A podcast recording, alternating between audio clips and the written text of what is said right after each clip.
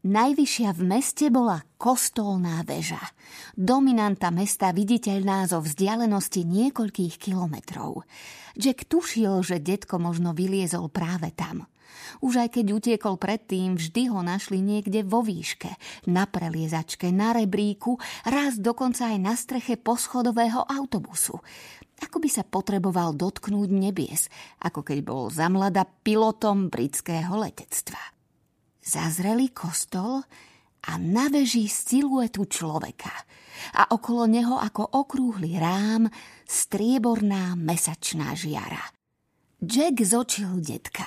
Z istotou vedel, že detko riadi svoj Spitfire. Pod vysokánskym kostolom stál drobný vikár. Reverend Brow mal typický maskovací účes. Prehadzovačku. Zvyšky na hlave mal odfarbené na čierno tak natuho, až sa mu hlava leskla na modro. Očká malé ako jednocentovky a na nich okuliare v čiernom ráme. Okuliare sedeli na malom prasacom nosíku, ten mu vždy vytrčal do hora, aby sa mohol na ľudí dívať z vrchu.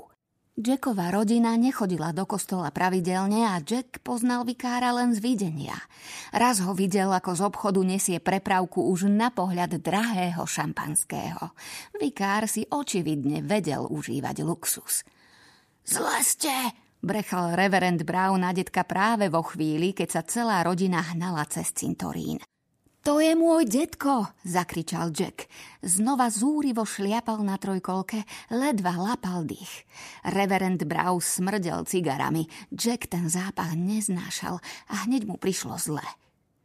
A čo prosím ťa robí na streche môjho kostola? A prepáčte, pán vikár, kričal ocko, je to môj otec, pomiatol sa. Potom ho treba dať zavrieť. Už dokonca otrhol aj škrydlu z mojej strechy.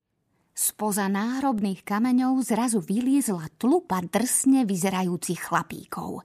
Všetci boli vyholení, potetovaní, chýbali im zuby. Podľa oblečenia a ríľov Jack usúdil, že sú to hrobári. Aj keď sa mu zdalo čudné, že by kopali hroby uprostred noci. Jeden z hrobárov podal vikárovi paterku a ten zasvietil starčekovi priamo do očí. Okamžite sa practe dolu! Detko nereagoval, ako obyčajne bol vo svojom svete. Smerové kormidlo nastavené, udržujem kurz, prepínam, oznamoval. Bolo jasné, že lieta v oblakoch a riadi svoj milovaný Spitfire. Podplukovník Epolet volá základňu, prepínam, pokračoval. O čom to pre pána točí? Čudoval sa reverend Brau a zamrmlal si popod fús. Ten chlap je absolútny cvok. Starý blázon. Jeden z hrobárov, vysoký statný chlapík s vytetovaným pavúkom na krku sa ozval. Skočím vám po vzduchovku, reverend. Pár výstrelov ho určite vystraší tak, že hneď zlezie. Jeho kumpáni sa pri tej poznámke rozrehotali. Vzduchovku. Jack bleskovo uvažoval, či sa detkovi vôbec podarí zísť dolu. Nie, ja to skúsim, zvolal. Jack dostal nápad. Tu základňa prepínam, zakričal. Dospeláci na ňo nedôverčivo hľadeli. Epolet, počujem vás dobre, pokračoval detko. Výška 61 tisíc metrov, rýchlosť 512 kilometrov za hodinu. Sme vo vzduchu celú noc, ale nepriateľské stroje nevidíme. Prepínam. Misiu ste splnili, pane. Môžete sa vrátiť na základňu. Prepínam. Reagoval Jack. Roger, Skupinka na zemi pri kostole starčeka nedôverčivo pozorovala. Ešte stále sedel na veži, ako simuluje pristátie. Detko bol 100% presvedčený, že sedí vo svojom bojovom lietadle, dokonca vypol aj motor. Potom nadvihol neviditeľný príklop a vyliezol z lietadla. Ocko zavrel oči. Tak veľmi sa bál, že jeho otec spadne. Už ho nevládal pozorovať ani sekundu. Jack sa pozeral s vytreštenými očami, ani len nežmurkol. Detko zliezol z veže na strechu. Chvíľočku postál na úzkom vrchole, potom bez okolkov vykročil. Kúsok plechového válovca, ktorým pohol pri lezení nahor, však zostal trčať zo strechy a tak detko po niekoľkých krokoch zakopol a už aj letel. Nie, skríkol Jack. Oci, skríkol ocko. Och, bože, vzdychla mama. Vikár a hrobári vyjavene civeli. Starček sa zošmykol po streche a cestou strhol ešte niekoľko vzácnych vikárových škridiel. Prásk, prásk! Škridle padali a detko preletel cez hranu strechy.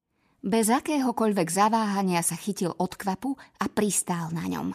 Tenké nohy sa mu hompáľali v šere, papuče udierali do vitráží. Dávajte pozor na moje okná! vyvreskoval vikár. Drž sa, oci, kričal ocko. Hovorila som ti, že treba zavolať policajtov. Mama mu tú hroznú situáciu ani trocha neuľahčovala.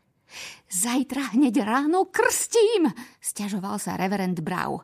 Nemôžeme predsa na svitaní škriavať zo zeme zvyšky vášho detka. Oci, otec, vykrikoval ocko. Jack sa na chvíľu zamyslel. Ak čím skôr nezasiahne, detko sa naozaj zabije. Na toto ti nebude reagovať, upozornil ocka. Idem na to ja. Jack znova zmenil hlas. Podplukovník, hovorí major Epolet. Á, to ste vy, chlapče, zakričal detko z odkvapu. Bol presvedčený, že Jack je jeho parťák. Len sa presunte po krídle doprava, Usmerňoval ho Jack. Detko najskôr na chvíľu znehybnel, potom sa ozval. Roger! O chvíľu už rúčkoval pod kvape. Jack zareagoval úplne intuitívne a zabralo to. Ak sa chce človek dohodnúť s detkom, musí sa pokúsiť rozmýšľať ako on. Jack si všimol, že odkvap sa na rohu stáča smerom dolu. Podplukovník, vidíte ten stožiar po vašej pravej strane? Zakričal. Vidím, major. Pevne sa držte a spustite sa po ňom. Mama s ockom ani nedýchali, zakrývali si ústa a detko ako akrobat preskočil z jednej časti od kvapu na druhú. Keď sa už držal hornej časti, všetko na chvíľu úplne stíchlo.